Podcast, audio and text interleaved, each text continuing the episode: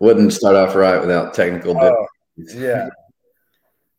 Randall, we can't hear you and you're sideways. We can't hear you, buddy. You're on mute.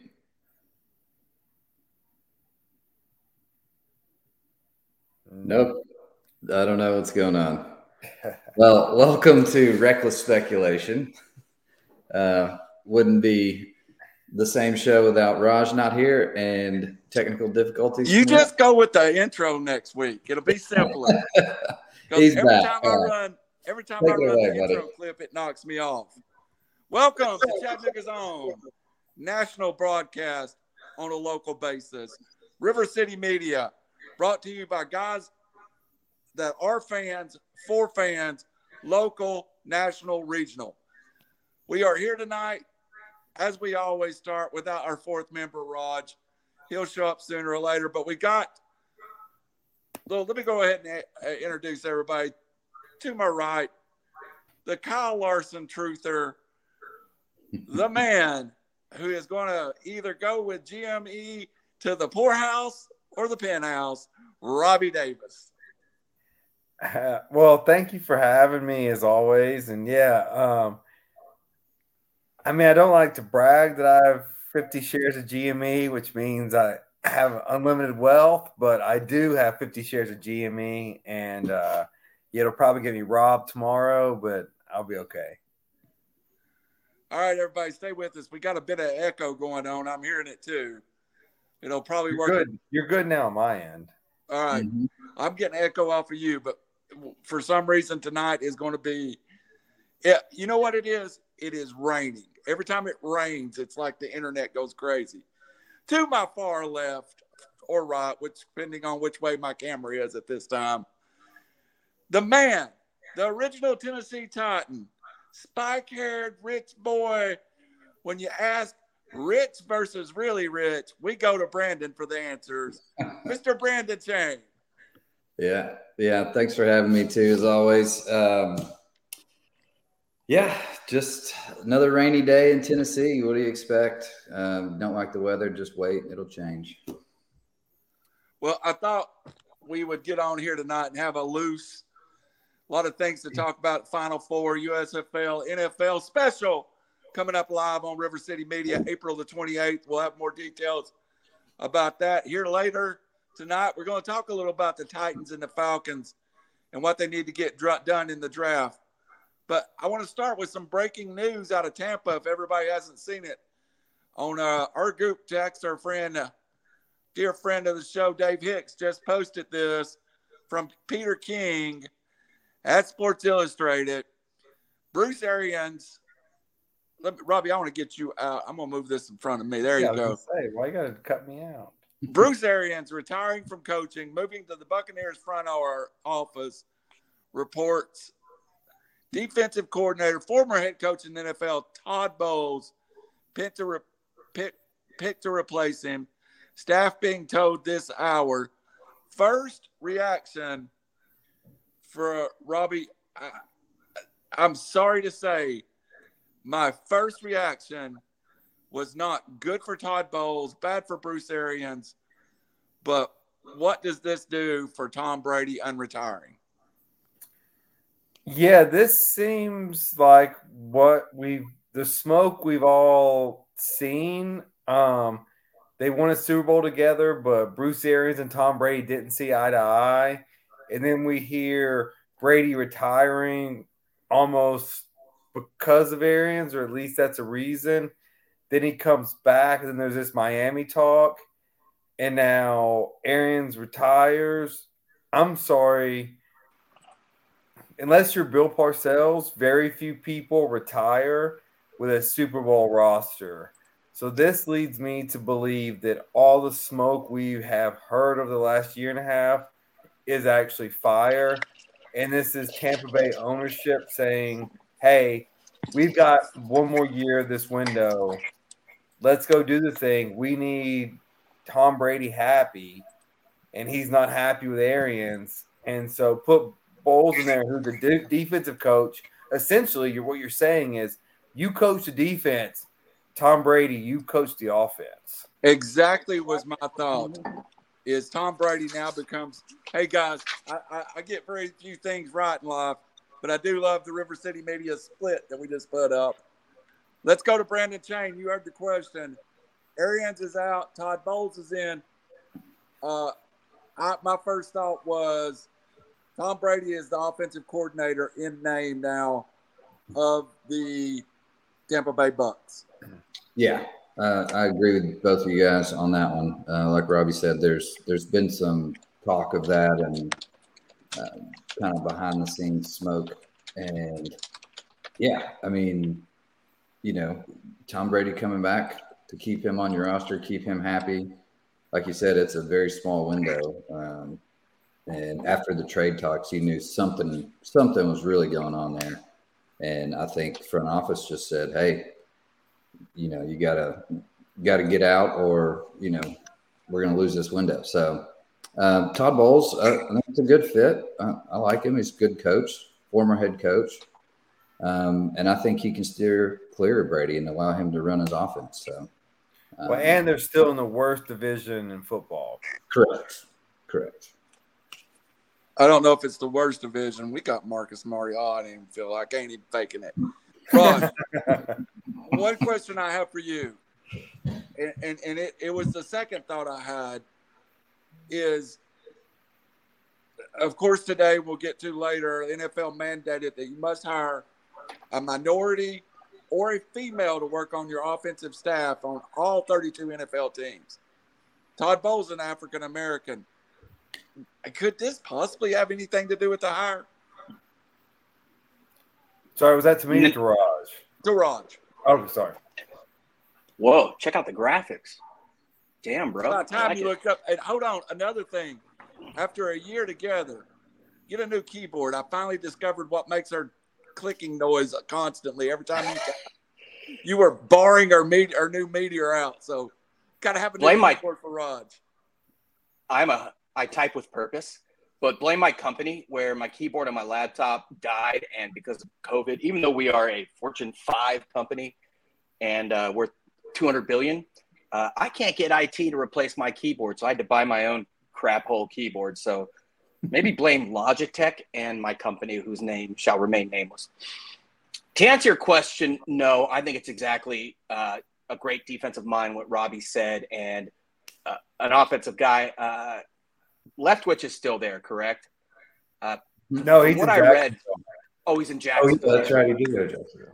Uh, but you know, I don't know if you guys discussed, but last year, uh, one of Brady's former teammates, uh, what's his name, uh, Rich Ohrnberger, said that he, he was the one that broke the story and basically said that one thing that he heard was Leftwich and Arians or Leftwich and Brady would be going over offensive game plans in the mornings every single day. And Arians just happened to be there because he was rehabbing that Achilles that he hurt comically. Sorry, Achilles are horrible injuries, but that guy was like Humpty Dumpty falling over.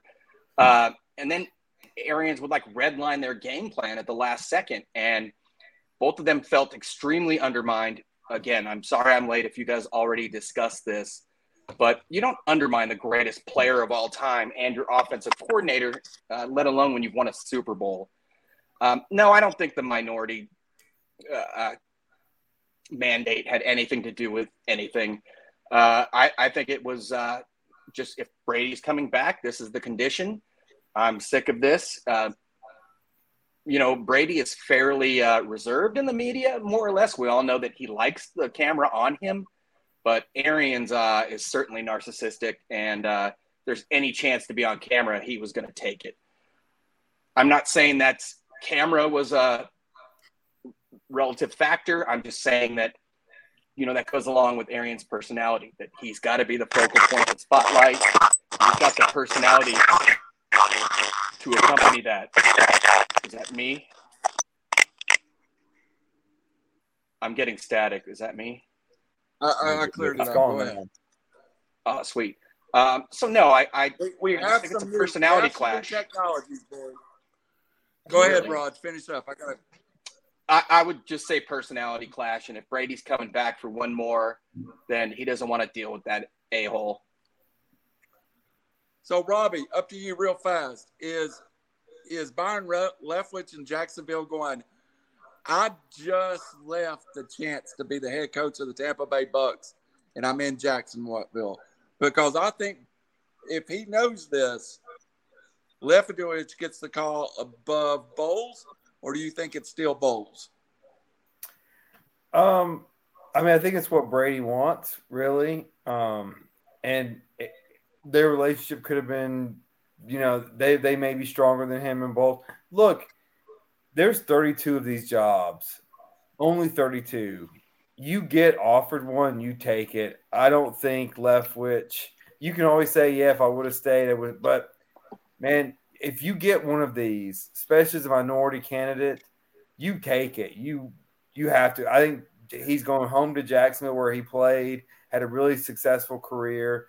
Um, you got Trevor Lawrence. You got a I don't know the term, probably a five, six year contract.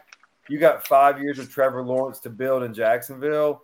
You that that's not a bad gig over one year window with with Tom in Tampa Bay. I think it's offense, defense. you can't clash with a defensive uh, head coach versus an offensive guy, and it's just less drama. Hey, this guy does that. We do our thing. Uh, it just made sense, in my opinion. But sorry, Chain, go ahead. No, uh, so, so let me jump to the next question, Chain, before you go then, because he kind of answered mine. Chain yeah. is is Tampa is Tampa become the is are they still the favorite in the NFC, or is it the Rams to repeat? Where does this affect their Super Bowl championship aspirations? Um, I think there's. I still like the Rams to repeat over over Brady coming back. They still got a few issues they need to figure out. Uh, I'm sure Gronk's going to end up re-signing with them, but I think this all just happened as of late. Um, again, would have Leftwich stayed if he would have known this was coming up? Who knows? Um, but I think he's got a better chance to build his name as a head coach in Jacksonville. You know, starting from the ground up with a, you know, presumably franchise quarterback that's going to be there for a long time. So I like the move that he made there. And like Robbie said, I mean, when a job comes open, you got to you got to take it. They're they're very limited. And uh, again, he's home. He, he feels good there. Um, and I think Todd Bowles is a good fit. I, I really do. Um, I, I, think he can steer clear of Brady. Um, he he knows how to be a head coach. He's done it before. Um, and he can still run the defense. So I don't think it really changes much on the Buck side of things as far as being competitive and still one of the favorites. But um, yeah, I like the I like the move for Leftwich. Not saying Todd Bowles is Rex Ryan, but could you imagine if Rex Ryan had Tom Brady as quarterback instead of Matt uh, Matthews or Mark Sanchez? Like yeah. that's scary. Right. All right, guys, let's uh let's go ahead and knock out some business. We wanna we wanna uh bring in a sponsor for tonight's podcast, and it's a personal friend of mine. How many this time of the year, everyone looks at their front yard and they go, Well, I'm gonna get around to it my lawn sooner or later if you're 55 years old and you're like me, the last thing you want to do is cut your yard. Give my friend Dylan a call at 423 290 6983 at Around to It Lawn Care. Tell him River City Media sent you and get some special pricing. Again, it's Dylan at Around to It Lawn Care, 423 290 6983 or email around to it lawn care at gmail.com. A dear, dear friend of the show, starting his own business. He's my yard guy. If he'll mow my yard, he'll mow anybody's yard. So I want to get around to the opening subject then. I got to say real quick, that's a brilliant graphic and uh, and name. Like I'll get around to it. I just figured it out. I, I dig that. That's a that's a nice graphic, and uh, I've never met Dylan. I appreciate his sponsorship, but Uh, that's very clever, and I'm very impressed with that graphic because you couldn't pay me enough money to come up with something that creative. yeah, me either. So Dylan's got. Do, do any of you guys do your own yard work? No, occasionally. No, that. No. I've got kids in the neighborhood that need money. That's right. I grew up on the sand. You don't have never had a yard before. I like to support grass local business. Yeah. Grass is dumb. It, if you are local, call around to it lawn care, Dylan, or email him at around to it lawn care at gmail.com. Robbie Davis, let's get to the final four, lead eight. As it broke, we started two weeks ago and said this tournament's going to be filled with upsets. This tournament's going to be everything. You know, it's going to be crazy. It's going to be this. Then we all filled out our brackets and just put chalk in there. But at the end of the day, it is four blue blood programs that makes it to the final four. And all the craziness in the St. Peter's and the Kentucky out in round one, Tennessee out in round two, Michigan at 11 seed.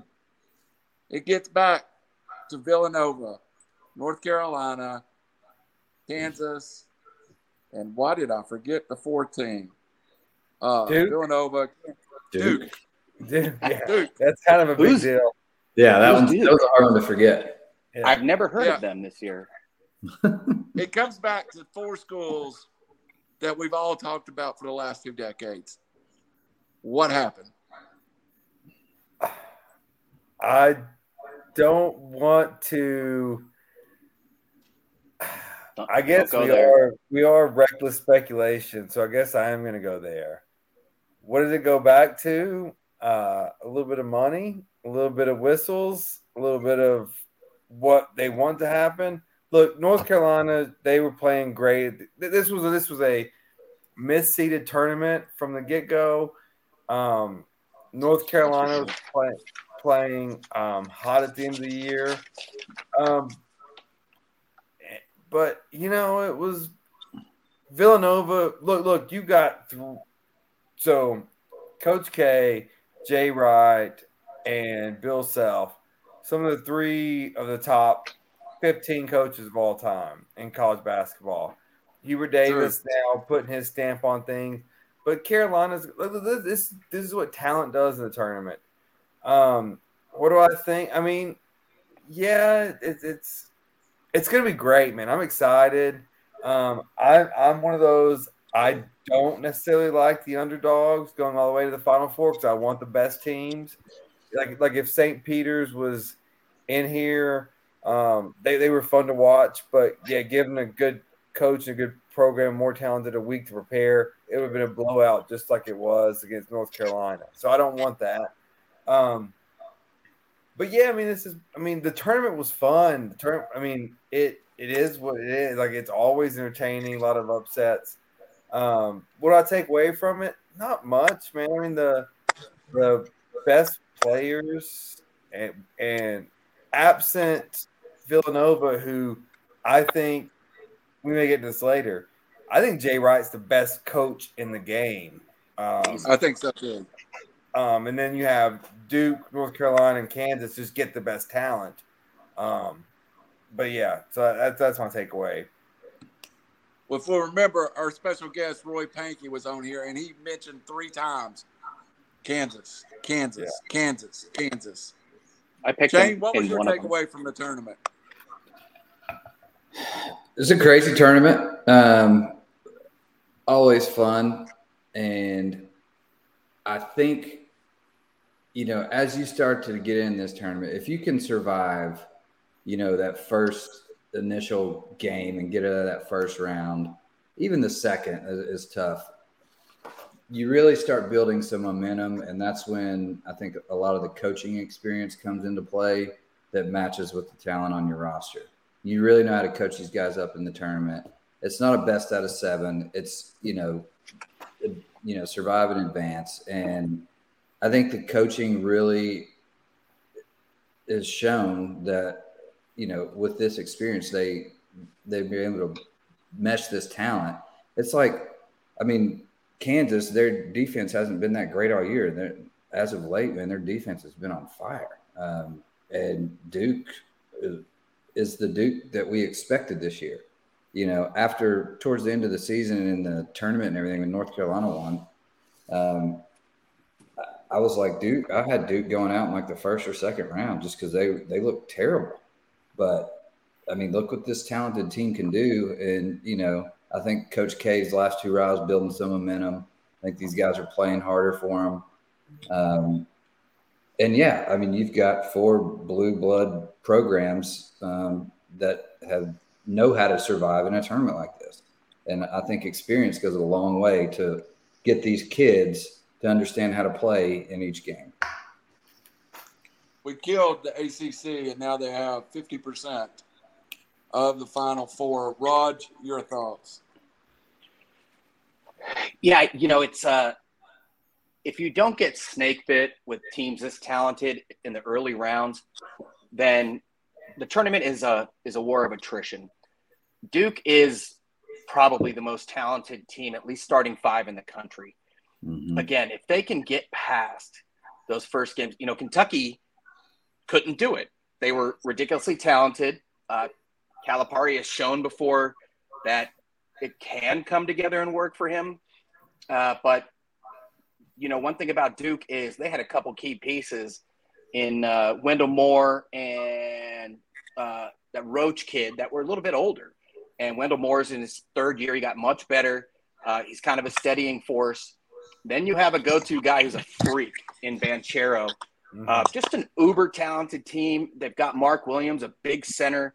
Uh, if you look at them statistically throughout the tournament, different guys have been the high assist man. Usually Banchero's the high points guy, but he takes way more shots and gets to the line more than anyone.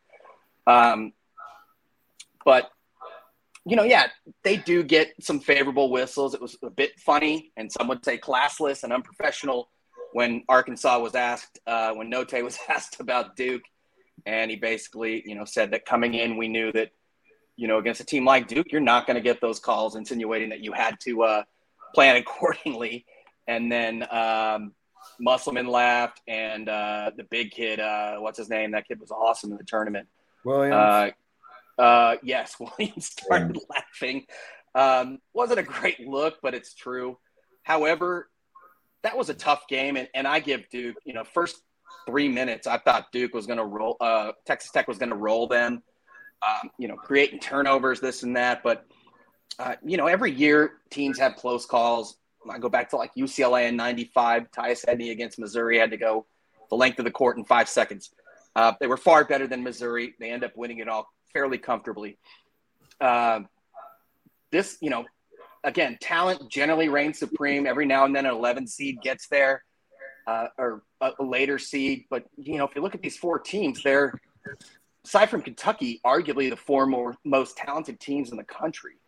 Uh, mm-hmm. You know, we could put Arizona there offensively, but we all saw they're soft and they don't play defense. Um, you know, the cream rises to the to the top, and it's just a shame that uh, that Moore from Villanova got hurt on you know last, one of the last plays of the game. You could see it happen in basketball, like a knee. That Achilles is just the biggest fear there is.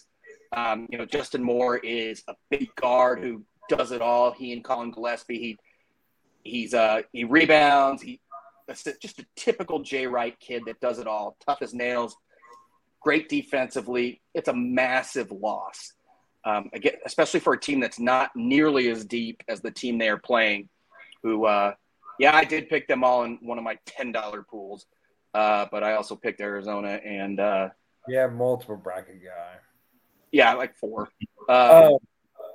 I still will lose them all, but yeah, I mean, uh, that's going to kill them. But yeah, you look at four teams and they're all like, especially starting five, the four most talented starting fives in the country, in my opinion. All right, so, Robbie, let's uh you got some follow up comments? Yeah, can I get get up? Can we, we need a random rant button for me? So so that's what the, the show is. The NCAA. This is this is just a public service free business advice for you guys.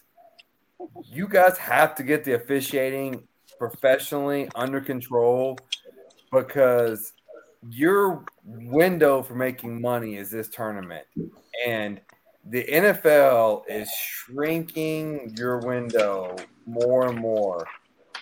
And I promise you, if you have these terrible officiating games, the gambling is now wor- worldwide, America wide. This is not the gambling tournament that it used to be. It's and putting on TBS and switching with TBS and CBS right now. So you're gonna have Duke, Carolina. They're gonna draw a low number Saturday because it's on cable, not network, or vice versa. But anyway, nothing new. But yeah, like you got to get the officiating. You can't have your star sitting out for two fouls in the first half, like they did with, for the Gonzaga game. Well, let's uh let's work let's work our way into this. Let's start with North Carolina, Duke. Um, I kind of looked at some of the stats, and what's amazing to me is both of these games feature polar opposites when it comes to shooting. North Carolina, 108 in the nation in shooting, 45.2%.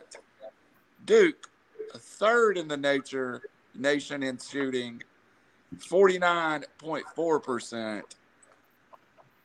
Is this the case of North Carolina started shooting better in the tournament, or is it the case, Shane, that defense rules the day in the tournament? Well, it's hard to argue Carolina's defense, the way they've been playing lately. Um, that's kept them in a lot of games and, and winning. So, but yeah, you know, I think it's a little of both. I mean, you've got to you've got to be able to score the ball as well, especially you know they know how to play Duke. They've beat them a couple times, but not this Duke team, not the team that's playing right now. This Duke team, I mean, they've they've really got a shot to to really send Coach K out with a bang here. Um, I was just super impressed. So, uh, I mean, looked like a completely different team to me uh, the last couple weeks down the stretch. So, um, but yeah, you know, Carolina I just don't think their defense can keep up with their this offensive team, and I just I know they beat them already this year, um, but I I just if Duke plays like that, I don't think anybody can beat them. Robbie, a question to you. Same question about the shooting, but I also want to add one other caveat to this. Um, how North Carolina has Babcock underneath, big arms, big legs, big big player, but Duke has both Banchero and Williams. How are you going to keep those two monsters off the board in the boards in this game? I know Banchero averages about 10 or 11 boards a game, but Banchero and Williams both I mean, to me it looks like Duke has the advantage underneath. Yeah, so part of Carolina's problem and part of why the numbers don't tell a true story is because it's Hubert Davis's first year, right? So he went from a Carolina program under Roy Williams that was post centric. And so it was throw the ball in, try to shoot near the basket. Now they're getting into a three point, more Warriors type metrics, money ball, if you will, system. And so early in the season, I mean, heck, uh, Tennessee beat the doors off of Carolina um, early in the season, but it was just because that they were transitioning. Now they've transitioned into more of this three point system that Hubert Davis is going to run. Um, the, the, way you beat and answer your second question. So that's my first answer. Like, don't worry about statistics year long. Look at the last month. That's what's the true statistics because they've gotten the system. The second part of the question, how do you combat Duke? Is you make them play your game. Um, yeah, get get those guys out. And I think, sadly, I predict this game's gonna end in foul trouble. I think it's gonna be who gets in foul trouble first. You have a lot of good athletes. You have a lot of bodies flying around, and this is where college refereeing has to get better. But that's my prediction. Whoever wins the foul trouble in the first half wins the game. We'll get an official prediction from you shortly. Raj, building off what the other two guys said, who is the big, who is the one guy? Who is the one guy that can dominate this game from either side? Banchero. Uh, you know, built pretty similar to Bacot, but he can do it all. He's got guard skills. He's very quick. He's very strong. Um, one thing about North Carolina, yeah, they have Bacot and they have Manek. You know, Manek would much rather, you know, stand 15 feet away from the basket than bang. Um, whereas Duke has multiple guys that are going to hit the rim, especially Williams. And Manek's very slow uh, with his feet. Um, so Duke is certainly going to be more active uh, on the inside. Yeah, these teams split during the regular season. Odd thing being is each one at the other's house, which is kind of crazy. Um, but yeah, I think that's going to be a big deal. Is just Duke's athleticism. Now that can be counteracted by, uh, you know, making shots, and uh, that's the great equalizer. Uh, one thing about North Carolina is, you know, they've killed people on the boards in the tournament. A lot of offensive rebounds, a lot of second chance shots, third chance. So sometimes their shooting percentages can be skewed. One another thing about them is, again, I said this is a, a war of attrition in the tournament. They've had four different guys as their leading scorer in each game. A different guy, Manek with 28, Davis with 30. I think that's his career high. Uh, Bacot had 20 in the last game, and that was uh, the only guy that did. And then if you saw UCLA, Caleb Love just went unconscious. Um, as opposed to Duke, who ha- did have different guys stepping up, they've got three or four dudes that can go off for 30 any night. And that's a, a pretty vital thing to have. And although Duke has the advantage with matchups and physically and in the post, uh, North Carolina's just got this ability to have the next man up. And uh, something tells me that they're going to show up. So Randall will step out on the reckless speculation that Robbie hinted at. Right now, the line is Duke minus four. North Carolina, the total is 151. My best bet, my bet your nuts is going to come from this game, but it's not. It's not anywhere that I, I'm going to give out right now. There is no way this referee crew lets Duke's run in in the semifinal. I believe you'll get a better called game in the final. But I wouldn't bet on that either. Coach K is getting to the finals, no doubt about you have it. To, so look, you you have to remember they lost X amount of money on COVID canceling this tournament. They've got to recoup that. How do you recoup that? Duke winning it. It's already insufferable. It's been insufferable for the last three months. Just prepare yourselves, America, because yeah. it's going to be, we're going to hear about it for the next 10 years. Um, Duke wins. It's going to be brutal. Straight up. And I'm pissed at myself for not thinking about that when I filled out my bracket. I mean, they've looked terrible towards the end nobody knew they'd come together like this. And if you pick a bracket based upon conspiracy at the beginning, only you would do that.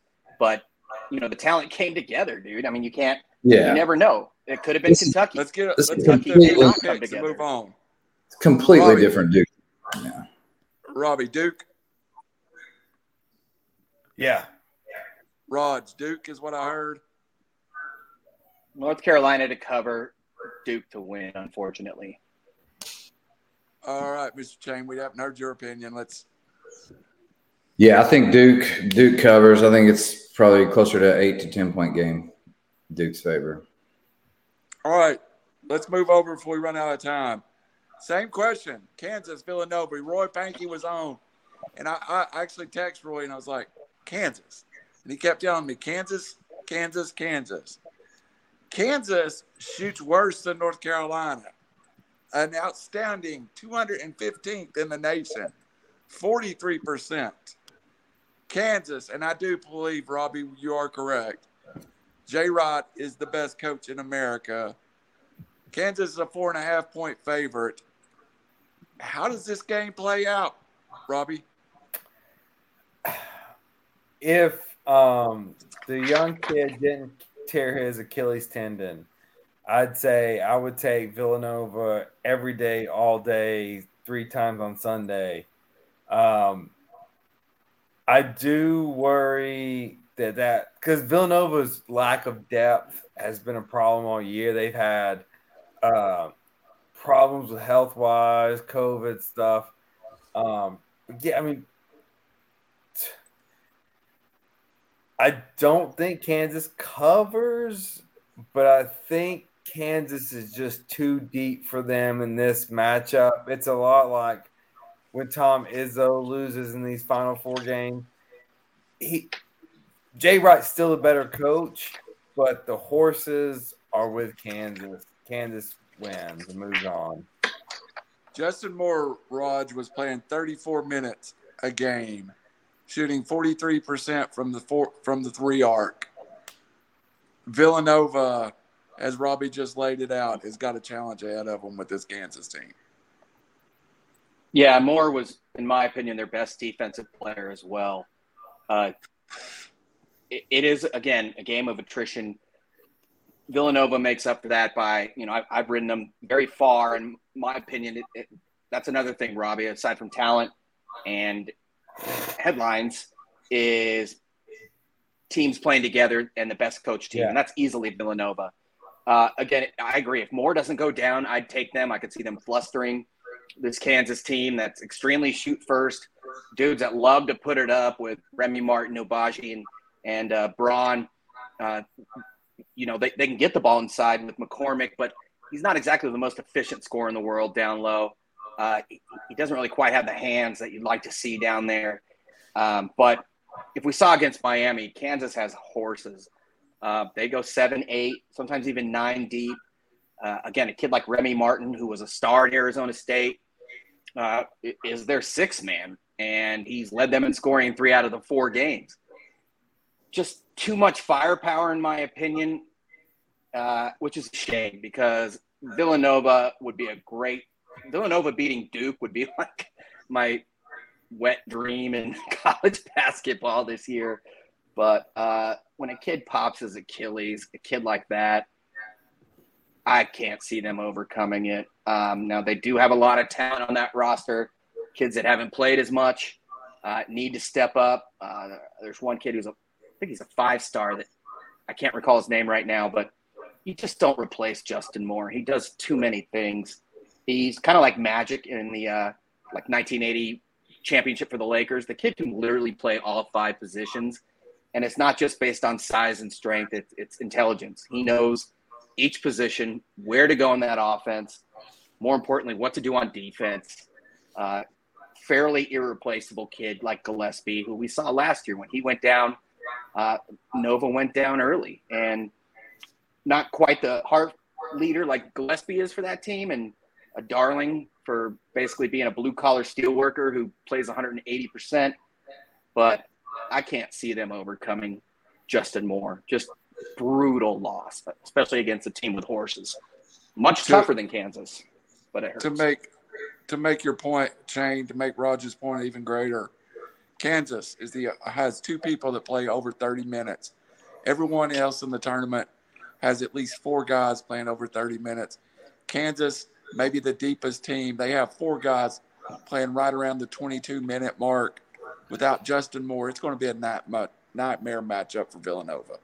It is. You guys all hit the nail on the head there. I mean, they just they're not going to. They're a skeleton team already in depth and overcoming, you know, arguably best player on their team or top two anyway. Um, they're just not going to do it, and they they can't run with this Kansas team. And you know, Kansas held a hot Miami team. Their defense is starting to mesh well and, and step up. You know, to fifty points. So they were um, awesome. That's that's going to be trouble too. Um, yeah, I mean, I, I, think I don't think it's going to be a close game either. Uh, I think this one might be a little little bit more than a line as well. Bill Self, say what you will about him, he knows his team, and he is a master of substitutions, in my opinion. Yeah, uh, a lot better than Calipari when it comes to that. So my official pick, and I'll go around before we move on. Give me Kansas. Give me Kansas to cover. Matter of fact, I think this could get big in the second half, uh, double digits. So give me the Jayhawks. So congratulations, Jay Wright and Villanova. You're going to the final game because I just picked Kansas. Robbie Davis. Um, as much as I love Villanova and Jay Wright, Kansas is his play here. Rod Meta. It's kind of funny. Both games are four point spreads in the final four. Uh, Vegas just messing with us per usual. I don't know about the spread because I think Villanova just will not give up. Way more heart, way more tough than Kansas. But Kansas wins. They're too deep, too much. Justin Moore's playing. I'm Villanova all day. He's certainly worth four points. But uh, in this particular matchup, again, I don't I don't know about the spread, but I think Villanova keeps it under double digits just because they're too tough, too much heart. But Kansas wins the game. Jane. Yeah, I mean it's unfortunate for Nova um, in this situation that that happened because, like you guys said, they they had a chance, you know, to make it to the final game here. So easy pick now. Um, I think it's Kansas. I think the cover, and I agree with you, Randall, that it could get upwards of double digits towards the end of the second half. Not, not that we'll break down the last game. We've all picked it to be Kansas and Duke. But if you were going to come out, Robbie, with an overall champion, are you going the Blue Devils just on the theory that there's no way they don't win? No. Um, Kansas can smother you. Like, as much as Banchero and Roach, and as much as talent as Duke has, Kansas can swarm you. Uh, I don't know yet, man. I don't know how I have to break down matchup, but no, I don't think it's a foregone conclusion that Duke could win this. Um, all four of these teams are really good. Rod, you want, kid, to, you want to give us an overall winner? Well, one thing about Nova, the kid I was thinking of was uh, Longino, Jordan Longino, or uh, he's was a four and five star in some respects. Funny thing about Villanova and Jay Wright, they've got Longino played 26 played in 26 games. Uh, Archie Adon, uh, Archie, I can never pronounce that kid's name. The dude's little brother uh, played in 34. Bryan Antoine played in 19. These guys all average under two points per game. It's not like Nova was blowing people out. Jay Wright is also a master of substitution, but he preaches defense more than anything. So you got a five star, four star kid that is not, again, the size of Justin Moore, but they've got a shot. And these kids know the system and they play defense unlike m- most uh, kids that don't play and you come on off the bench, they don't play defense, but this team does. So I wouldn't write out Villanova. Again, easily the best coach team. But to answer your question, yeah, I think Duke has got too much, including the mojo and uh, the non legal mojo, as we've alluded toward. Uh, just too much talent. Shane, overall final winner. Yeah, I'm on the Duke train as well. Um, if this team continues to play that well, you know, against Arkansas, that was that was a great game, and their offensive firepower, too much talent. Um, even that, I mean, what's that freshman? Um, their guard, he's been playing really well. Trevor Keels or whatever. Keels. Yeah, I mean, he's easily a top five guard in the country next year. Yeah, well, they have two top five draft picks on their roster. Yeah. Like they're insane. Yeah, I mean, it's you know, little little favor from the whistle side too. I just I don't see this team losing as well. We all right now we all picked Duke like our puppy just died, and then we have to give our pick. Like, dude. Like I said, I had him going out in like the second round, so I'm not happy about it. But whatever. Yeah, I Texas. I'm going to go back to Roy Pankey's Kansas pick, and I'm going to ride out with the Jayhawks. We'll see how it goes. But we'd be remiss. We are Chattanooga based if we didn't mention. I would bet on Kansas of these 4 Mm-hmm. Uh, and, to me, somewhat of a shocking move today. Just to give y'all some information, Dan Earl is named the head coach of the Chattanooga Mocs, replacing Lamont Paris. Dan Earl gets this job with a 346 winning percentage at VMI, a place that's tough to win. I get it. But you would think uh, UTC, with the reputation of Mack McCarthy, Paris now, McCarthy, of course, left uh, for VCU. Now Paris leaves for Southern, or little USC, South Carolina. Does it surprise you the Mock stayed within the Southern Conference, hire a head coach with a sub under 400 winning percentage? The guy has a sparkling reputation at VMI. Robbie, it didn't add up to me. Well, I think your question led to the answer. So UTC has tried to hire these up and comers. They come, they win, they move on. They do a great job. Well, why not try to hire somebody who's in the conference that could be a lifer in here, or at least for Good point. a you know five or six year run, not an up and comer. You're at VMI. Hey, VMI is not an easy place to win. It's the same thing as like you know Navy football or Army football. Uh, ironically, associate head coach at Navy prior to VMI's head coaching job. Yeah, you can go three and seven at Army in football and still be a dang good coach. So your record does not necessarily correlate how good you are as a coach. So in that sense, I can see this for you, you UTC because what what good is it to keep tra- changing over coaches? Get some stability in the program and see how that works. Good point. Rod, your thought? Uh, this was a Southern Conference Coach of the Year with a 500 record overall and in the conference for a reason. VMI is easily the hardest school, uh, not only in the SoCon, but probably in one of the few in the South to win at. I'm surprised they're even D1. Uh, no resources. Uh, Dan Earl was uh, under Ed DeChellis at uh, Penn State. Uh, he knows what he's doing, and and yeah, he he went to Navy. He's been to all these places and paid his dues. It's one thing about Chattanooga and the athletic department; they are brilliant when it comes to hiring coaches Yeah. in basketball, stepping stone guys. I wish US every major school were like these guys that has turnover. Um, they know what they're doing. Dan Earl, you know, UTC exponentially more talented.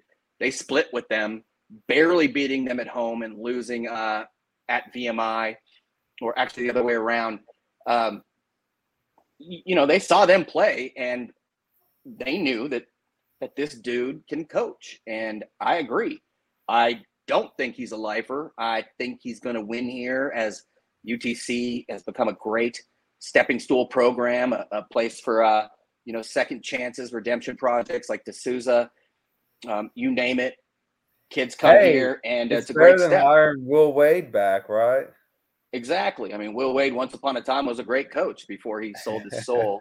but, you know, they've done a great job. And I think they know what they're doing. Again, SoCon Coach of the Year with 500 records across the board means that everybody else recognizes that this dude has done the near impossible at a program that shouldn't even have a D1 basketball team. But thank you for your service. All right, Shane, you got any thoughts on it or? I kind of agree with Robbie's theory a little bit. Um, instead of going on this coaching carousel, uh, you know, try and keep somebody for you know five, seven years. So, yeah, I think it's a good hire. Uh, we lost somebody. Uh, I guess We lost Rob. if Let's you want to go mix a drink, don't just leave your camera on while I got the graphic up. well, this is the perfect time to move on. Let's move on to the MLB subject of the night. MLB's just around the corner, and I know for two guys that's great news. Uh, usually, this is where I switch into my one month dedication to Major League Baseball before I get distracted by NFL training camps. And then I come back in about September.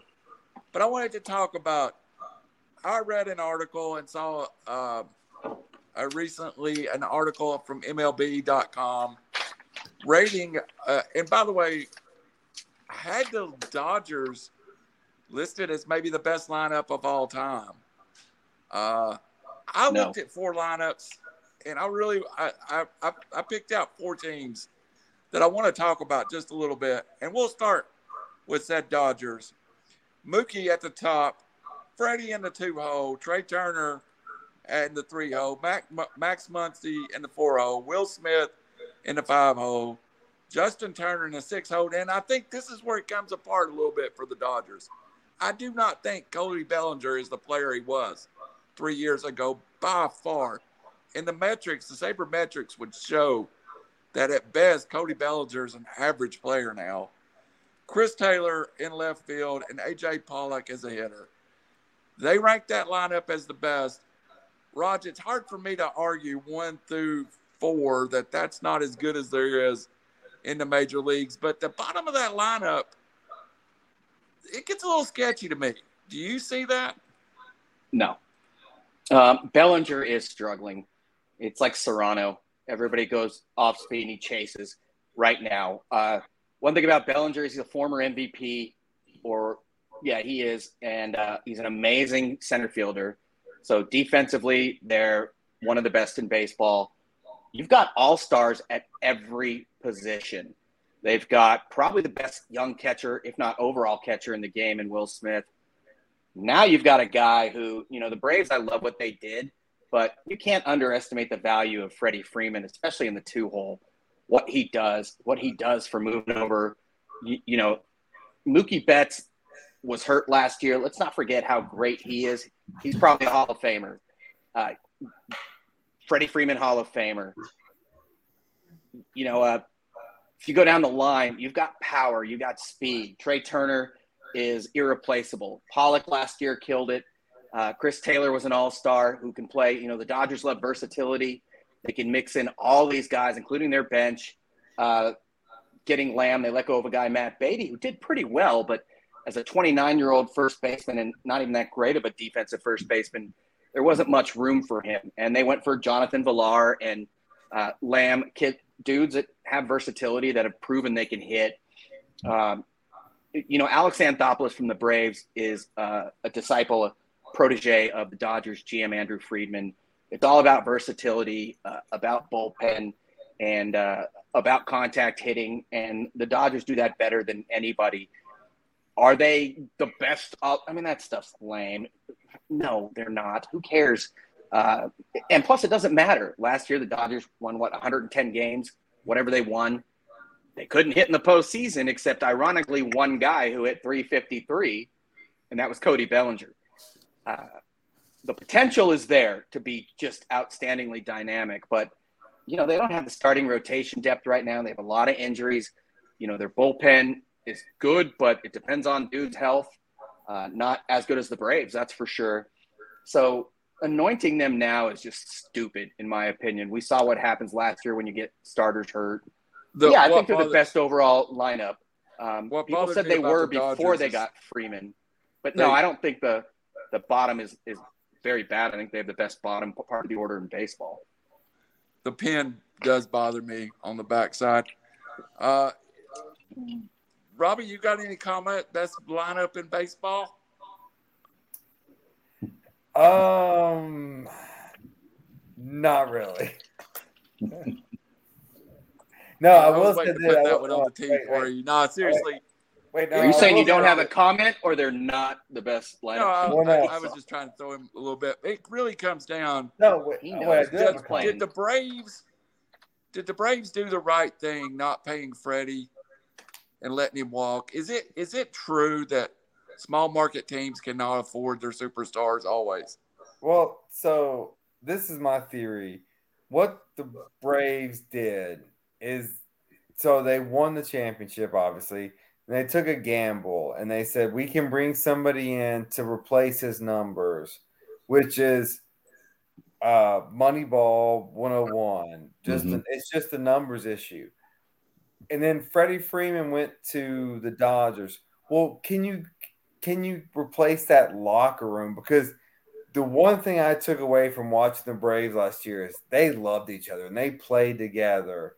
And so I don't think you can like there's a reason why you can say yeah the Red Sox have won with the Moneyball philosophy, um, and that may be true. They won with the best players also, but Atlanta last year had the best locker room, and the Dodgers in the past have had the best locker room too. Like it's tough. It's a 162 day or game grind.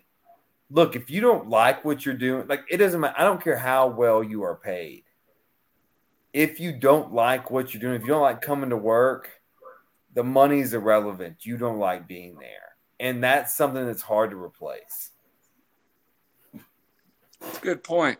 Shane, if it comes down in the world of baseball uh, to dollars and cents, there's kind of one that's an exception of this. We didn't talk about it, but there is the White Sox and the Rays and these teams that are able to do it year in, year out on a limited budget.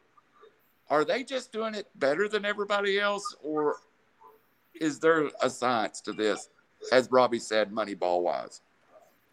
I think there's definitely a little bit of a science and, you know, getting players and egos to mesh well. Um, certainly on paper, LA is the favorite. Um, but again, that's just paper. It comes down to, you know, making it to the postseason and then it's the hot team. It's not always the best talented team that wins. I mean, we've seen that year in and year out.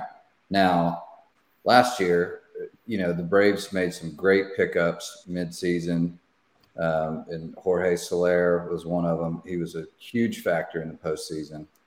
Um, and, you know, I hated to see that guy go uh, from the Braves. I wish they could have kept him around. But, I, you know, I get, I'm not a hardcore Braves fan like, like you. And I, I get what Freeman meant to the Braves and the fans. And, uh, you know, understanding that. But at the same time, it is business. Um, you're getting a younger talent that is comparable to Freeman. Um, I think what do he have? Uh, Matt 30, Olson.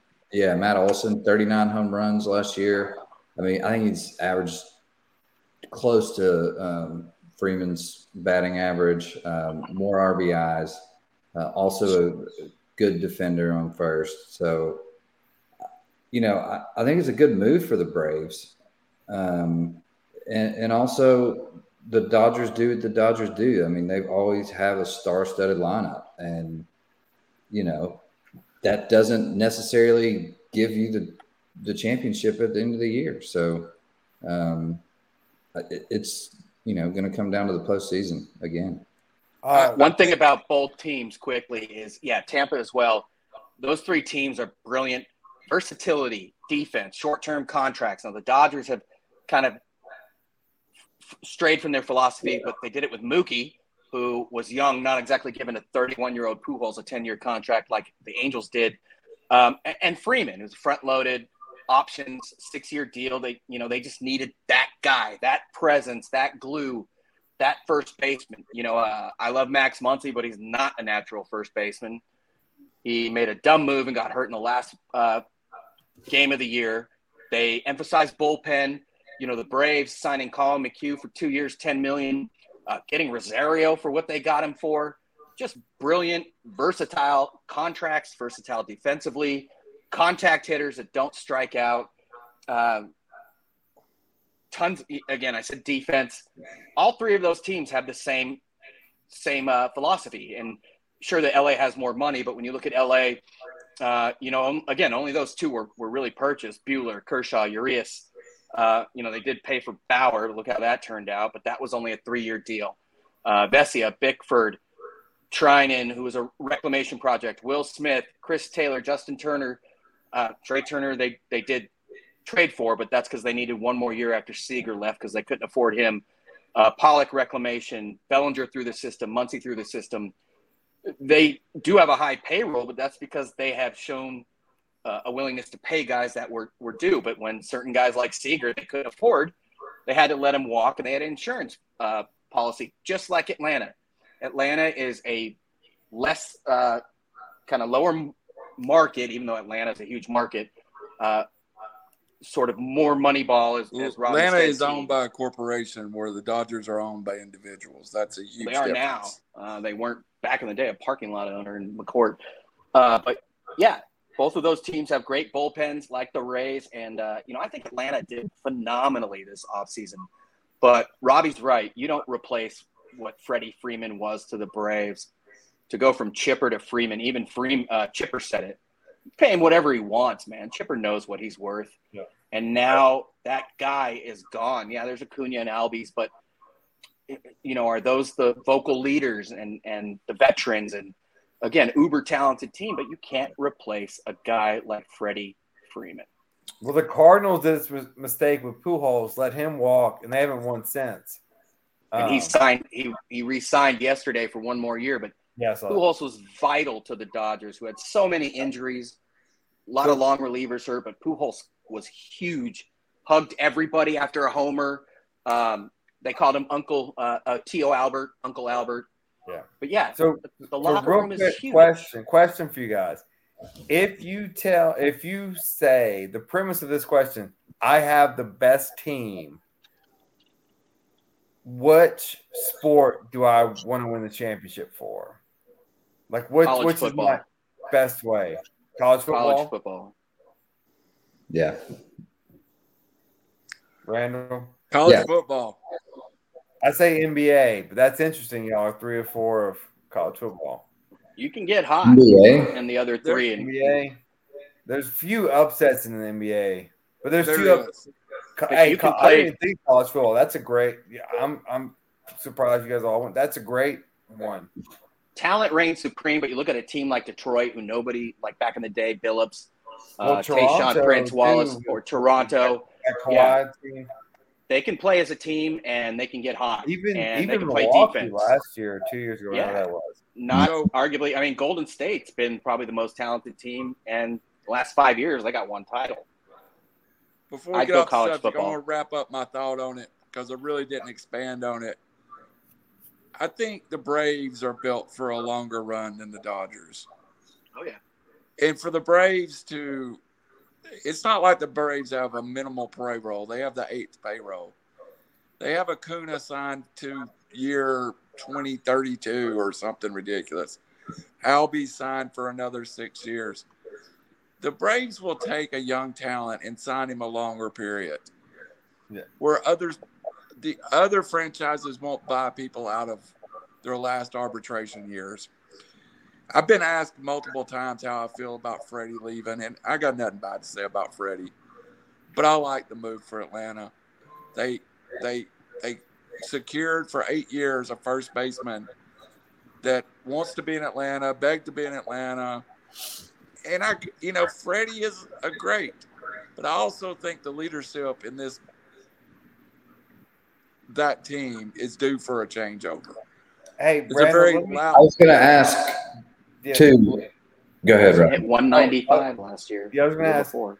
So, in, in in MLB, if I'm these Braves players, I have a large distrust now for the franchise.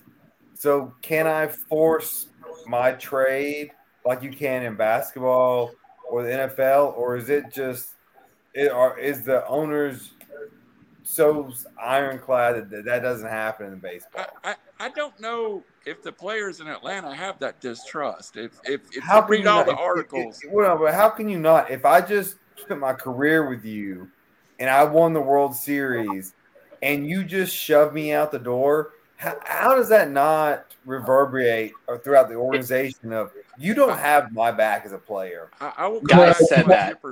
Players said that. I will yeah. correct everybody a little bit. I don't think though necessarily. Braves, let me make this one point. The Braves were willing to go with Freddie wherever he went. Freddie's agent very publicly gave Alex Anthopoulos one hour to sign a contract. He bullied Alex into a corner. At the same time, you have a 28 year old that's saying, I will sign your long term deal if you will trade for me. They had two years to get an extension. Yeah, yeah, Uh, that's what I'm getting. And I they don't, had I a don't think the. Braves. If I'm a player, They were moving on. They had That's they the same smart guy thing, but they bought out but of yeah. arbitration and gave 135 million dollars. no one Freddie cares Freeman is a that. very rich man he because probably the could have Braves gotten bought more him out of arbitration early. Well, no, Randall, you're th- this is a fan's perspective. Look at it as the player's perspective. I, I think the players These guys and I said think Chipper that. Jones supports what the Braves did. He didn't. Chipper He said to pay him whatever he wants. He said he Chipper got it. Said Later, he Brady, said he got it, but initially he said the Braves lost. were stupid. Yeah, he changed his perspective. At first, he said something totally different. I, I, nobody's and then he more a became a- owner a- than I am, and He I became a I- company man. So didn't the Braves offer him? Call a major league team and say you have one hour to sign a contract, Wasn't I the think biggest that's- and issue then with you go to your press conference and you're bitter. you and- can. They do it the other way I around. think that's BS too. I don't. You, None of us so were there. Again, they could have gotten an extension. As public as as everything all else. year. I think They knew I've what they got- were doing. They got their ring. They built they've for that ring. Hey, you I have think they're a better team in the long run with to Matt Olson. I really. He hit You, 195 two years ago. Usually he's like a yeah, 250 during a COVID hitter. year with an injury, guys, Injury. you gotta Wasn't- let it play out. wasn't the biggest issue the the length of the contract, the years on the deal that the Braves offered? the Braves, the Braves. Well, they gave Olson eight. So Right, the but I'm talking with more Freddie. That was his issue. He wanted six, and they offered what four or five. the Braves offered more on the same contract that he signed with the Dodgers. Right. It it, it became Freddie danced with all the pretty girls, and He thought The he could get moved more on. money. No. Yeah. You can't get lost in the facts. It's the perception of the facts that what what matters. And so the Absolutely right. Atlanta players, what they perceive is the Braves turn their back on Freeman after he won them a World Series. That's the problem. He's 32, not 40. but I You don't also, think, as I a don't player, think you this is gotta- playing out near as ugly in Atlanta as you perceive it is. As a player, you got to realize this Well, is a business too. Like Freeman's gone. Yeah, So- uh, is exactly. It. Again, it's it's going to come down to If they don't win this year, what's the difference? Freeman's gone. So you better Well, win. that's. That's- I got a question for you, Randall. So who who in on the roster can actually step up and be that locker room presence that Freeman? so the Braves won the World Series where Freddie hit like a buck ninety. right. this this team is a very this is the problem I have with everybody saying there's no leadership. This team is a And very, without Acuna. uh, they Right. won it Well, they without had- Acuna, without They had Jorge Marcell Soler who hit like 350 in the postseason. So I mean, Rosario hit like 800. Yeah, So for the Braves, it But was a yeah, trade. It was a is trade of Freddie Freeman for Matt Olson, Collin McHugh, Kenley Jansen, and Eddie Rosario. To me, as an organization, it's a win for the same money. It's Mm. ugly, but it's the fact of life when you don't have 300 million for a payroll. I do big- think you're fanboying it a little bit, but I, I understand your perspective. Jansen was a great sign as a 34 year old veteran who's seen it all. They know what they're doing, uh, but I don't think you can underestimate the value of Freddie Freeman. And I agree with Rob. Uh, it's a it's sport of loyalty. Yeah, it's money ball, and we all get it. Uh, you know, they got their ring, but then So they kicked the guy out, and, and it Who was a bad look the way it went out. It was a really Who bad else? look, and then they blamed the player who was the heart no, no, of the no, no, team for ten not. years. Oh, they blame the agent, and then you said it was a bad look for Freddie that Chipper said. Initially, he said it was Atlanta was stupid, and the Dodgers should pay him whatever he wants. Um, and there's a lot of optics here, and there's a lot of politics, and I feel like you're buying into them. But I think they did very well. There's no doubt about it. So But it's yeah, the difference for me if you're he's everybody assumes everybody assumes that Atlanta owed Freddie Freeman something. My even as a fan, my objection is Atlanta bought Freddie out of arbitration eight years ago and made him a very wealthy man. He was 24. No, no, no, no. there's some loyalty that was owed on that side too. Randall, you're looking at an event. Freddie hit 304 in the postseason last Yeah, year. Randall. Hold, hold- hold on, hold on. Randall, you're looking at an event. You're looking at Freddie Freeman in Atlanta. Look at the system. Back zoom out. This is the problem. He's Atlanta's absolutely a corporate owned team. Yes. Corporation looking at money, looking at they're not looking at individuals and the players. If the, I do believe they will pick up on this, and this is not an organization you want to stay with if they turn your back on you. So, guys, the last thing Agreed. I'll say, the one, the guy they got signed in 24 hours, Um, that's an event.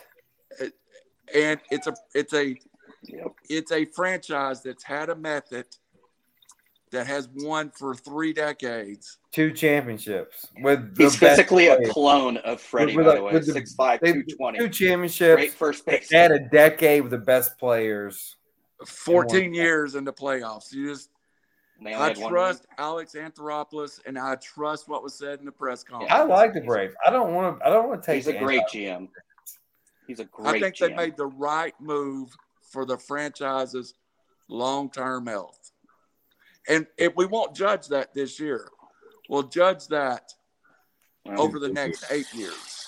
They hit jackpot with their system, just like you know Tampa and LA with the farm. I mean, they got Acuna and and Albies. Like, good lord, two young, dynamic. That's the best Again, young it's duo the in way the it's put together is different. The Tampa Day, I mean, the Tampa scouting. Bay Devil Rays puts it together even differently. I, and I guess that's my point. They're broke. the major leagues has a system and no other sport has a salary system more than major league baseball. And the teams that win stay with their system. I think the braves i'm not shocked. Last year after the playoffs i was already saying freddie will not be back. When he didn't sign at the beginning of the year last night last year i thought there was a very good chance freddie would not be back. So I get right, it, but on. yeah, they did him dirty in the kids' eyes, in the players' eyes. I agree with Rob. Agree to disagree. But Matt great Olson GM, don't great think team. he's very happy in Atlanta. He's yeah, he is. Yeah. He just made thirty million or whatever. Yeah, I'd he got the same money. So And let's from move on to the NFL draft. The draft special here on April the 28th. Hopefully, the Raiders pick some. The Raiders don't have a first round pick. I don't know what we're going to do. Thank God, nothing to blow. So, uh, we will be here for at least the first 10, 15 picks. Last year, we intended to go two hours. We went like four hours. Oh, we got to the whole first round. By the way, Leatherwood was the like lowest graded starting offensive tackle or guard rather in the NFL last year. Led the league in holding penalties or something like that. Let's quickly Good though. Let's good run through some teams that's made moves and what they can do to replace those moves. I want to start uh, with that Oakland pick. Aaron Rodgers signs his mega deal and now has nobody to throw the football to. Green Bay has two first round picks. Is there can the, can can you get it done with two first round picks and rebuild that receiving core? Start with you, Brandon. Yeah, I think you can. Um, I mean, I agree. Davante is, you know, top three wide receiver in the NFL, but you also look who was throwing him the ball. Um, you know, I, I think Rodgers, he's one of those quarterbacks that that can, you know, make a, a wide receiver that's slightly above average, you know, elite. Um, if they build that rapport. So, yeah, you know, I, I think Rodgers knew this was coming. There's no way he would have signed this deal if he didn't know about it. I think he he knew it was coming. He got his money, and you know, he's like, I'm good enough. He's he's arrogant and narcissistic enough that he thinks, you know, we'll we'll just make next man up. So, but I think they can. You know, arm talent like that it might not quite be Davante, but you get a couple guys that, that can run a good route tree uh, and then has some some hand talent. I don't see them really slipping that far. to me, Robbie, the Packers need a good draft more than any team in the NFL. They have three primetime picks to basically re- rebuild the offensive side of the football. You do have AJ Dillon, who you think is becoming a superstar and is the next running back to be featured in that offense. But you got Robert Tan- uh, Ryan Tonyan that's kind of made some noise over the last year. You've got a couple of guys that you've heard around. But is it in the draft or can they late go get someone to help that receiving core? Well, we have to start looking at the numbers, right? And so we have to start realizing Aaron Rodgers is a 500 playoff quarterback. Look, he's talented, he's great, but look, I mean, he keeps making excuses. Look, you're not going to get rookie quarterback or rookie receivers that are better than Davante Adams. Like you're just not. And so they he just wants to downplay this. Thing. Oh, and his excuse next year is going to be, oh, I had rookie receivers. Look, they were the number one seed last year, and they because of him, and do not discount that at all. Because of him and him alone, they traded Davante Adams because he's the be all end all at Green Bay. Offered more money to stay in Green Bay. Yeah, so like he wants to revamp this franchise for what? Like he is a narcissist. He's an egomaniac. Like, look, we got to like, and this is what we to circle back to the Braves locker room talk you have to have a good team. This is a team sport. Aaron Rodgers isn't a good team leader.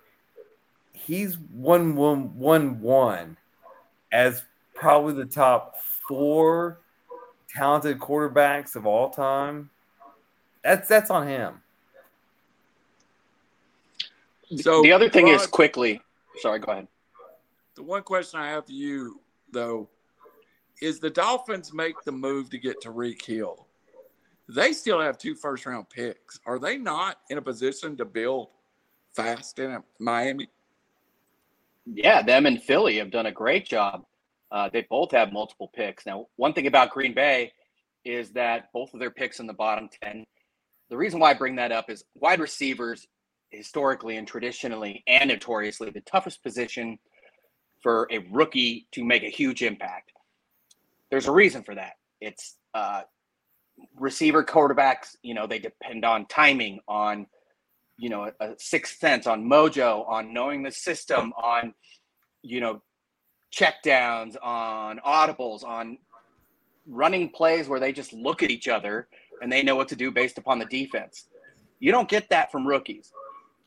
Great rookie receivers in the last like 10, 15 years. If you go back, the, the best seasons were in the 60s uh, aside from like the last 10 or 15 years where you had freaks physically, uh, ODB, who, uh, sorry, OBJ, rest in peace, ODB, Julio Jones, AJ Brown, okay. Justin Jefferson, uh, you know, Ja'Marr Chase, two LSU guys that are freaks athletically, where the ball went underneath or deep a lot.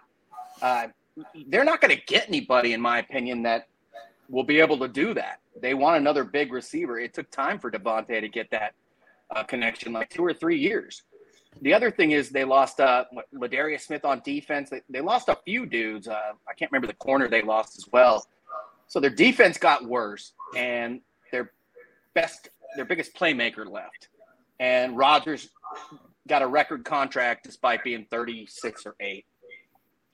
They're in trouble. Yeah, Miami is two of the guy. I don't think so, but we'll see. I mean, statistically, He's got great numbers when it comes to efficiency and whatnot. Yeah, what do they have? Three first round picks and Philly the same. So, like Robbie always says, is the resident capologist. They're going to get a tons of dudes on rookie deals, and traditionally, that's what's shown to uh, basically be the biggest boon. Uh, a lot of the teams today, Buffalo, Cincinnati, these are teams in great positions to move on. You can't buy talent in the NFL anymore except for the Rams. Yeah. At the same time, all this is going on. Let's talk about one other place. the Buffalo Bills seemingly is the one team that needs a piece in the backfield or a piece to go along with Stefon Diggs. If you were the Buffalo GM and you've missed basically and I, yeah, I got a hum coming, guys. You've missed during the free agency period getting that impact player on the offensive side of the football. I guess they did pick up, make a couple of pickups. If you were the Bills GM, is there somebody you go get right now? Is there a is there an is there a running back, a tight end, someone to give Josh Allen the weapon to get over the, the hump? Roger, we'll go to you. You you seem to be nodding with that question. Yeah, I mean they're not stupid either. You NFL running backs have a half life unless you're a freak like Derrick Henry. Uh, more or less, you get three, four, maybe five years, and you're dead. Uh, it's not a position uh, when it comes to efficiency that you want to pay. In the draft, they, you know they got a great OL. They got a quarterback who makes things happen, gets outside the pocket. You, you know, a running back is going to be the third or fourth option in that offense. Nobody's going to key on him. Running back traditionally has shown that like first round picks have not done exceptionally great. They've done ex- exceptionally well at mining talent. They know what they're doing. You know, they'll probably go corner early and then get that back in the second, third, fourth round. There's so many gems in, in the NFL, and, and I think they're going to draft and, and do well, get that rookie deal, and they're going to get a monster. Uh, if Singletary and Moss, they did sign Duke Johnson. You, you know, if these guys can have super productive seasons, then imagine them getting a kid like uh, the Ohio State kid, Teague, or some just monster. You know that Master physically Teague. today, Master Teague. You know, if you saw that guy at his pro day, good God. Yeah. Um, there's just so much talent in the NFL, especially running back, that you can plug in on value. Totally agree there. All right. That was a great lead in to the Tennessee Titans. Failed experiment with Julio. No production from tight end to speak of. Best running back in the NFL and a great wide receiver. Limited options and elite talent. What does the Titans do, my two Titans fans? Jane, we'll start with you. I think they've got to go offensive line or wide receiver in this first pick. Um, they get the 26th pick. You know, I've heard guys' names thrown out there um, Treylon Burks, uh, potentially for wide receiver. And then a guy that I really like on the O line is uh, Kenyon Green from Texas A&M. He's a plug and play starter from day one. Um, he can Linderbaum, center from Iowa, great, great match. Yeah, but, but we right. just re-signed Ben Jones, so. Oh, they did. Yeah, we're gonna keep him. So. Oh, my bad. You know, Saffold gone. We're looking interior line. We we need a a guard. Uh, no second round pick either. Or a tackle. So um, Green is a monster. Great, great call. Texas yeah, A&M. I love Kenyon Green. He, you know, big dude. Um, 26 pick. I, I, think he'll be there uh, unless we get lucky and have like a Chris Olave fall. Um, is that my phone or is no? That is not. I don't know how to turn this off right now. I, my computer's bad. It's all screwed up right now. So. Okay. I apologize, guys. I can't mute that. I'll put you on mute after you talk. Yeah. So, Please. but no, I, I do. I I like the the Kenyon Green or pick from A and M for the Titans. Um, it's not a sexy pick for your first rounder, but it's something that's out of necessity. But I mean, we could go either way here. Uh, I think we can get a tight end later in the rounds. Um, we definitely need help there. Wide receiver is probably the we, we don't have a second round, but we get a third round at pick 90. Um, I think wide receiver, uh, we could find somebody there as well. Uh, we Robert got Woods for a six round pick. He's got to be healthy, but that was a phenomenal acquisition. Yeah, phenomenal. no, exactly. But huge clubhouse you know, guy too, or locker room. Is he sorry. healthy though to even start to the Treylon Burks would be a great He'll addition. Back, you know, he's a big yeah. 6'2", 225, big bodied receiver. um, he could allow Woods to move inside, play the slot a lot more, and free him up. So I don't. Don't they need somebody quick, either. fast, take the top off the defense? We yeah, we do um, for sure. But I'm just saying, if it went that way, um, as a run first team, getting another big body like that in the red zone uh, would be a, a, great addition as well. But I think they got to go uh, offensive line first. It's not, you know, a, like I said, a sexy fan pick, but um, smart. I really think they should. Robbie, do they not have to come out with a tight end somewhere in this draft? So for the second time in the Titans' young existence, um, they have been damn close to winning a Super Bowl, but the window is just not there anymore. Like the AFC is so loaded now. Um, now I I start to think about do we regroup, we the Titans regroup and just say, hey, what's the next level looking at? Look, we don't have the horses to keep up with Patrick Mahomes and Herbert and now Russell Wilson and all these teams that are in the AFC. So yeah, so if I'm if I'm me, if I'm the GM of the Titans, I'm th- I'm a seller. I'm a seller, a rebuyer later on. Interesting. All right, guys. One last question about the draft. We'll skip the USFL for this week. Come back to it the next week. We'll hit the Masters after this and call it a night. But I do want to talk about the quarterback class. So many quarterbacks moved during the offseason. There is not a lot of talent at the top of this quarterback class. You have Atlanta, Pittsburgh, Seattle, you have some very quarterback needy teams. Is there's one of these guys, if you're a GM, you're taking, we'll go Rod, then Brandon, then Robbie.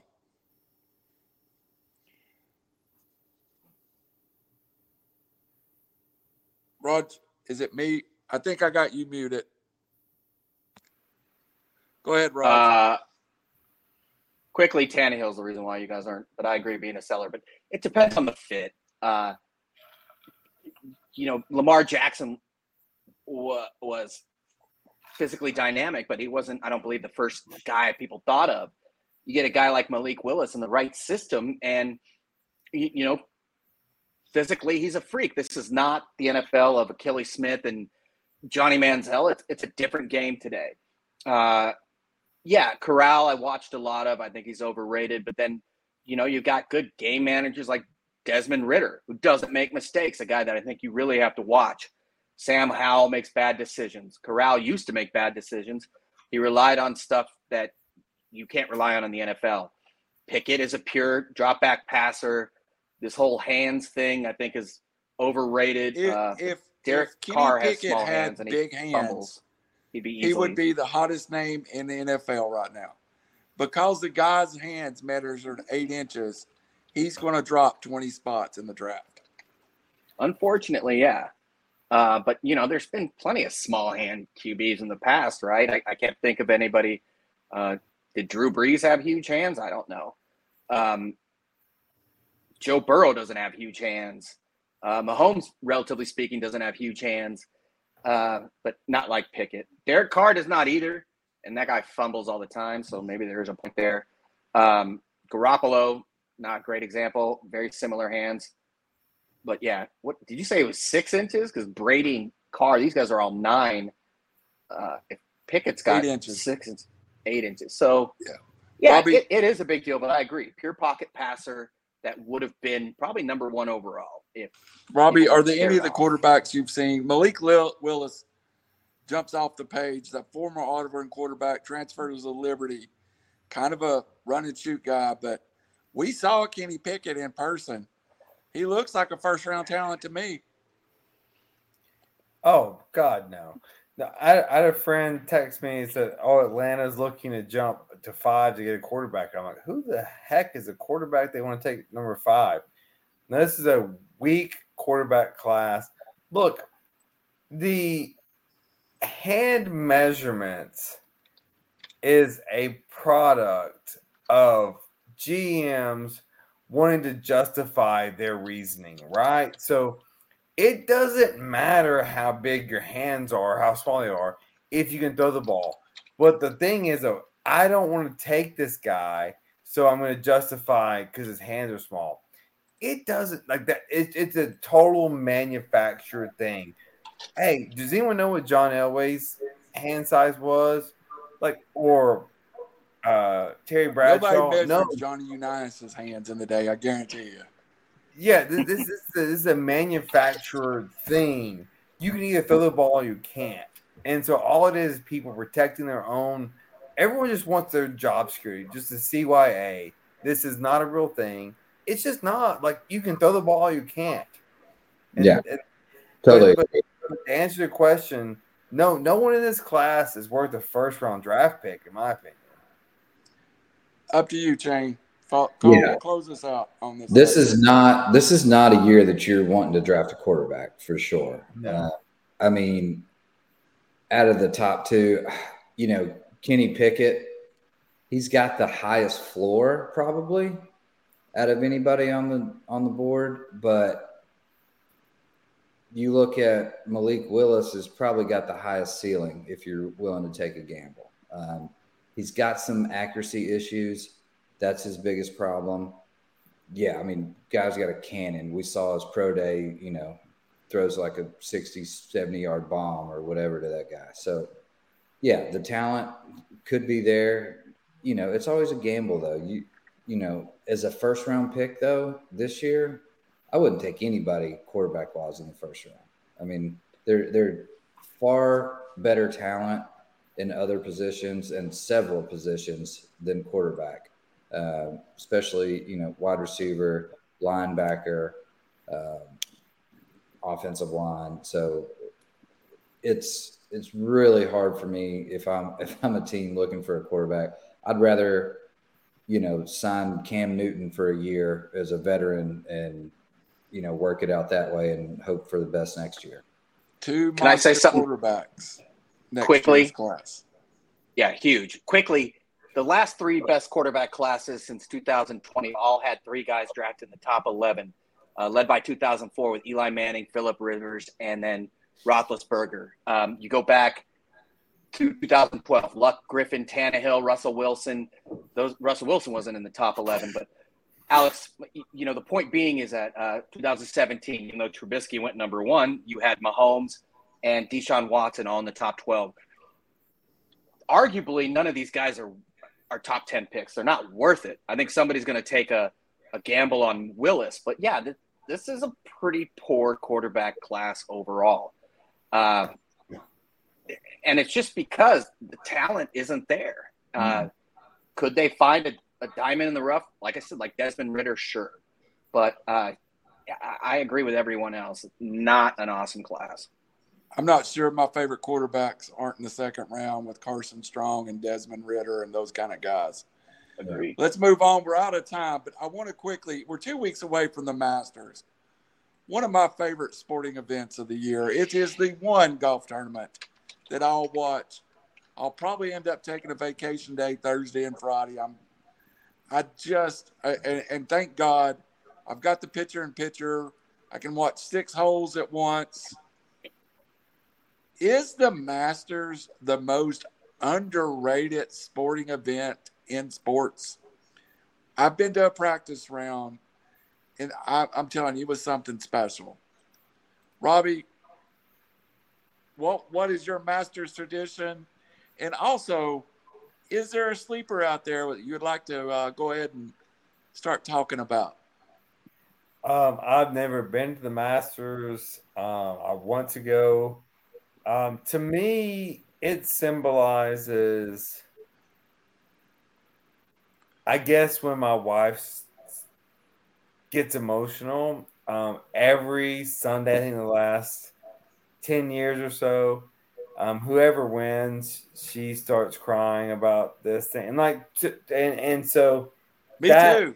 that's where you separate sports from life as far like she thinks, hey, I mean, like these guys are all rich beyond belief, but to see them and their families and their children, and then them to cry, um, that like she she loves the Master Sunday. Um, so I think it's one of those kind of gets families together events. For me, it's just, I mean, um, it's not the toughest golf course. I, I prefer the U.S. Open over the Masters as far as watching them struggle. But there's something magical about Augusta um, that it's always the same, and um, it's just it's just it's just the opening of golf season. It's like the I'm I'm on my own. The Daytona 500. It's just it's just the Daytona 500, the Masters. It's the starting of the of the season for me. Shane, I know you're a big golfer, and you or you play a lot of golf. You love golf. A lot of golf. That's what, all he does is golf. yeah, I'll tell you something. I am not even sure he has the job. It brings not necessarily the favorite out, but elite talent. You can find elite talent. Sometimes older elite talent can get up that one week for the Masters. Mm-hmm. Younger talent, everyone who wins the Masters is talented. But everyone that wins the Masters isn't automatically the favorite walking in. Does that add to the Masters that you can get Tiger out of the blue winning a Masters or Jack Nicklaus on the uh, verge of 50 winning a Masters. Does that add to it a little? It does, but you kind of know, you know, from the get go who plays well on that course. I mean, so these wins really come down to how the course fits your eye and your swing as a golfer. And there's just the fact some, that you know that tells me how much golf you play. Yeah. Well, I do play a lot of golf. but um, no, this is the Super Bowl of golf, if you will, and it is my favorite tournament by far of the year. Um, and I absolutely love it. I have yet to go to Augusta, um, but you know, hopefully soon, one day, made a few connections, so that might happen uh, next couple years. But I, I, put in for tickets every year. Oh, I've, been yeah, driving since I was a kid, but you know, never get picked. Um, but no, and you know, when you have some of the greatest memories and some of the greatest shots at Augusta uh, in golf that you see commercials and replays about, and it's just such a special place. Um, and then, you know, to solidify Tiger's legacy when he came back and won it in 2019 um, out of nowhere that was that was also amazing. But now, I don't know if you guys have heard, but Tiger is at Augusta right now doing practice rounds this week to test it and see if he can play. My my bet is he will play in the Masters. There have been talks. He's all his guys in Florida. His swing speed, ball speed, everything's back to normal. Like he's playing phenomenal right now, and they can't believe it. You know, 14 months uh, removed from the wreck uh, where he almost had to amputate his leg. If he plays in this Masters, this could be the highest rated viewing that we've seen of the Masters just because of this story. Uh, you know, he's got so much fight in him. I know it, it's just it's unbelievable for the sport what he's done, and it, to make this again. He's already came back once and then won another major, which we didn't think could happen. And now to come back, if he can come back, even if he doesn't make the cut, that would be great if he makes the cut and he's there on Sunday. Uh, but still, that that Thursday, Friday, if he plays, man, it's it's going to be unbelievable. But it's just was 2019 the highest rated, like that Sunday hugging his kid and stuff. Was that like the highest rated Masters and ever last 20 that years? Sunday, yeah. I think that Sunday was was not by much, but I think it was definitely the highest rated. Um, and and that was a special moment. You know, things came full circle from that transcended sport. It did, and that's the thing. You know, this people talk about moving the needle. This guy is the needle. Like he, when he steps on the course, like all eyes are on him. He's what got me into golf and watching golf and playing golf. And I could know, care less, but I watch Tiger. Man, a, you, I was going. I have an unpopular opinion. Okay, sorry. Go ahead. We we are not necessarily golfers, but we are sporting guys. I watched the Indy 500. I watched the Masters. Mm-hmm. I watched the Daytona 500. I watched the NBA Finals. I won't watch an NBA game all year, but I'll watch all seven Finals games. Exactly, and that's, that's is, is this one of those transcendent moments in sports?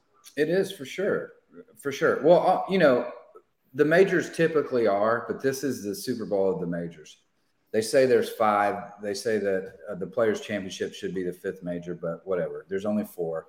Um, this and the actual the Open in uh, Europe is is always fantastic as well. But this is this is the major that is everybody, like you said, people that are not fans of golf are watching, and especially if Tiger is on the card. Hey, if y'all see the house starting to fall in around me, and I keep broadcasting, just know that it's windy as can be right now at my. Oh, house. I don't want to hear. I'm in the middle of like tornado warnings right now. I, I will say this hey, one thing. Look at to, this. Let me say. It's ahead. nuts. Yo, I will say the thing to comment uh, on Brandon and just differentiate a little bit.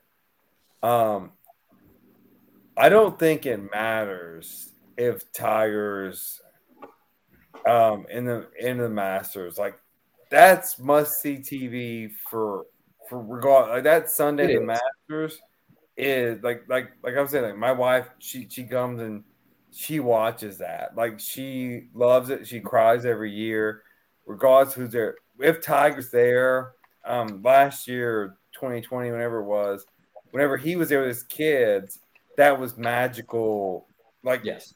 that was a magic plus but every single year it, it's tears and it's it whoever yeah. wins it that that embrace at the end. Yeah it, no and I, I, totally agree with that. I wasn't trying to say but i'm just saying tiger just yeah. takes it to another level. Yeah absolutely absolutely yeah. But it is it's, i have a contrary opinion. I'm not a fanboy. You guys may not like it. Uh, i don't care. Hate it already. Do i think there is some magic in mojo to Augusta. Yes, I mean green jacket, immaculate greens, uh, you know, plantation house, but that's also my issue. I could care less until 97 when Tiger not only was he a story, but I mean, that's traditionally the most racist club in the history of the world. They didn't allow their first minority member until 1990. There's an estimated nine or 10 members now. I mean, it's just the elephant in the room. Sure, you guys love it, but until Tiger started playing, I, it was just a bunch of old white and Euro guys winning it to me. I could care less. I saw a green jacket put on, and Happy Gilmore there was a gold jacket. Um, VJ. Yeah, I mean, it's it's very VJ was 2000, but uh, you know, it was after Tiger, and they were allowed to like come play because they're golfers, but they weren't allowed to be members. Uh, yeah, there is a mojo and a magic to it. I do think it's regional. Um, in the sense that it's certainly bigger in the South. Uh, growing up out west, yeah, golf is different now after Tiger, but before 97, I could have cared less. 90% of the people outside of the South could care less. Now, yeah, when there's stories and Tiger's hugging his kid, the ultimate come up and down story, a humbled superstar, yeah, that's amazing. And, and it has that potential to generate that uh, and that transcended sport. But traditionally, no. I mean, I don't feel that way. I understand how people do, but to say it's universal is is a fallacy, in my opinion, and it's well, racist. You know, I think.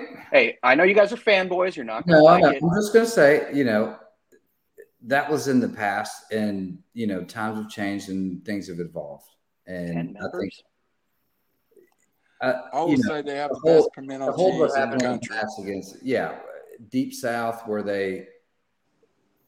It was 1990. I'm not going to call them racist. Like 1960. you know, were they Uh, having politically incorrect? Probably. Um, having worked with a company that was related to the Masters at one point, not that I knew anybody, there's an old joke about rich and really rich. The Masters are really rich, and sometimes I think that club is not as diverse as we like to think it is in this country. It is still a pretty selective club. That what does is diversity have to do with wealth? Uh, wealth. The wealthiest Ah. guys in the world are are diverse.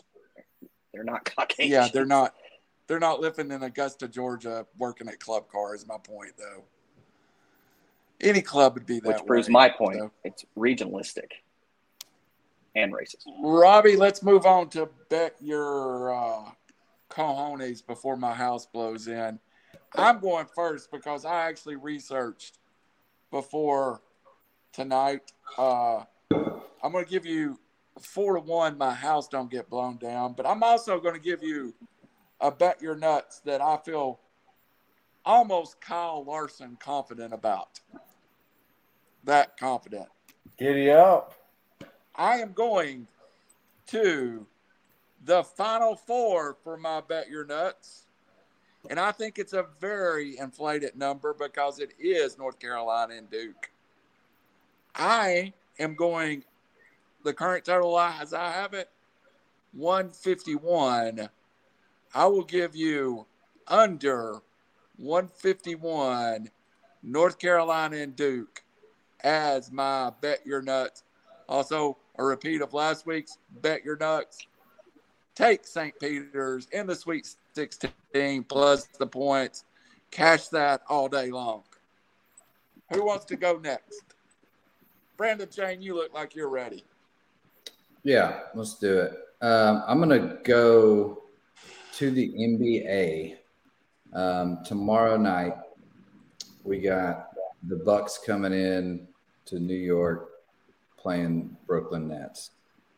It's Nets are uh, favored point and a half.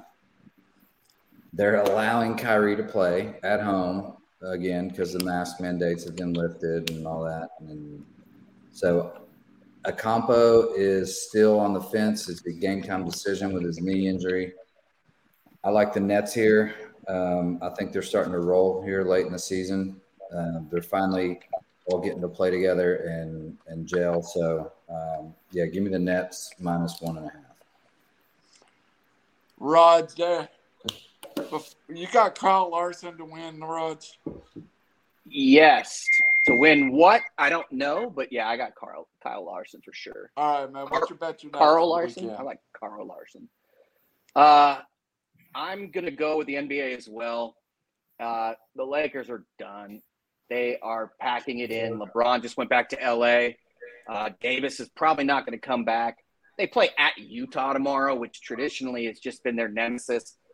Eleven Along the same lines, dogs. uh, it's, it's up to 12 now. When I saw it, it was, yeah, 11 or 11 and a half.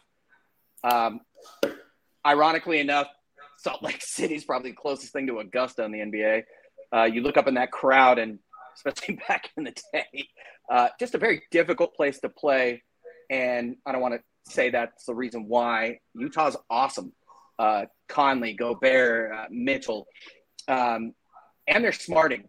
The Clippers came back from a 25 point deficit the other night. Paul George's first game back. Uh, everybody knows it's the Lakers. They uh, they're the biggest name in basketball. I think they're going to get smoked. Um, the other thing is is the Kansas 134 against Villanova. Uh, I'm I'm hesitant because uh, Villanova has allowed people to 61 points is the most they've allowed. That was to Ohio State. 44 to Houston last week. 55 to Michigan. But they are without their best defender. Uh, so I'm very tempted to take that 134, but I'm going to go with Utah just slaughtering the Lakers tomorrow. Robbie, I got a house payment due. Give me something good. Carl Larson. Lawson. Well, I could give you the favorite in NASCAR, Larson, obviously. Um, that. but what I'm going to give you is better. look, there's three number ones and there's one number two seed in the women's final four. Said number two seed is UConn. They've got their best player back. Um, best coach, as much as it hates me to say that, yeah, I'll take the two seed to win the final four of the women's tournament. I'll take that UConn. chick is good too from yes, UConn. Yeah. She is, can't say I hated to see her get hurt. She was on fire. She's back, and UConn's winning it all former again. Mocs head coach. This is this is this is the 14th. You can't say chick, yeah. but yeah, for Tennessee guys to admit that, I respect that because Pat Summitt is basketball and women's basketball, yes. greatest mm-hmm. coach ever, changed the game. Auriemma's an egotistical jerk, but he can coach.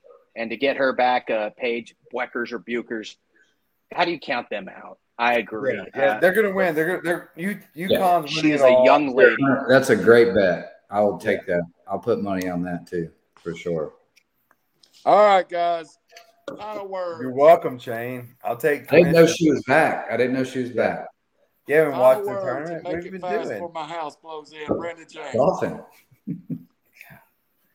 hey. That final words. I, yes. I need. Oh wait, final words. Right. Go ahead, Robbie. Yeah, you go oh, ahead. I was just gonna say I need as much golfing time as Chain has to just get my mind free, and then I need the double golf time Chain has to actually get something done. Well, you got to think there's 24 hours in a day. Golf only takes up about three and a half, four hours. So, oh, not if you play with me. I, I, am a six hour golfer. But you play sober? I've never done that. No, that's yeah. crazy talk. Well, if, I, if I'm still working, I have to go to work and meetings after the round. Yeah, right. what now? Yeah, I don't golf. When do you golf? You know, what like time do you golf? No, no. Ask ask when he works. That, that's that's the trick question. When does he work? All right, Raj Mehta. He earned last it, I word, guess. Or Brandon Chain. I'm sure he did. Last words, um, man. I'm excited about this Final Four. Um, you know, iconic Duke North Carolina matchup. It's going to be good.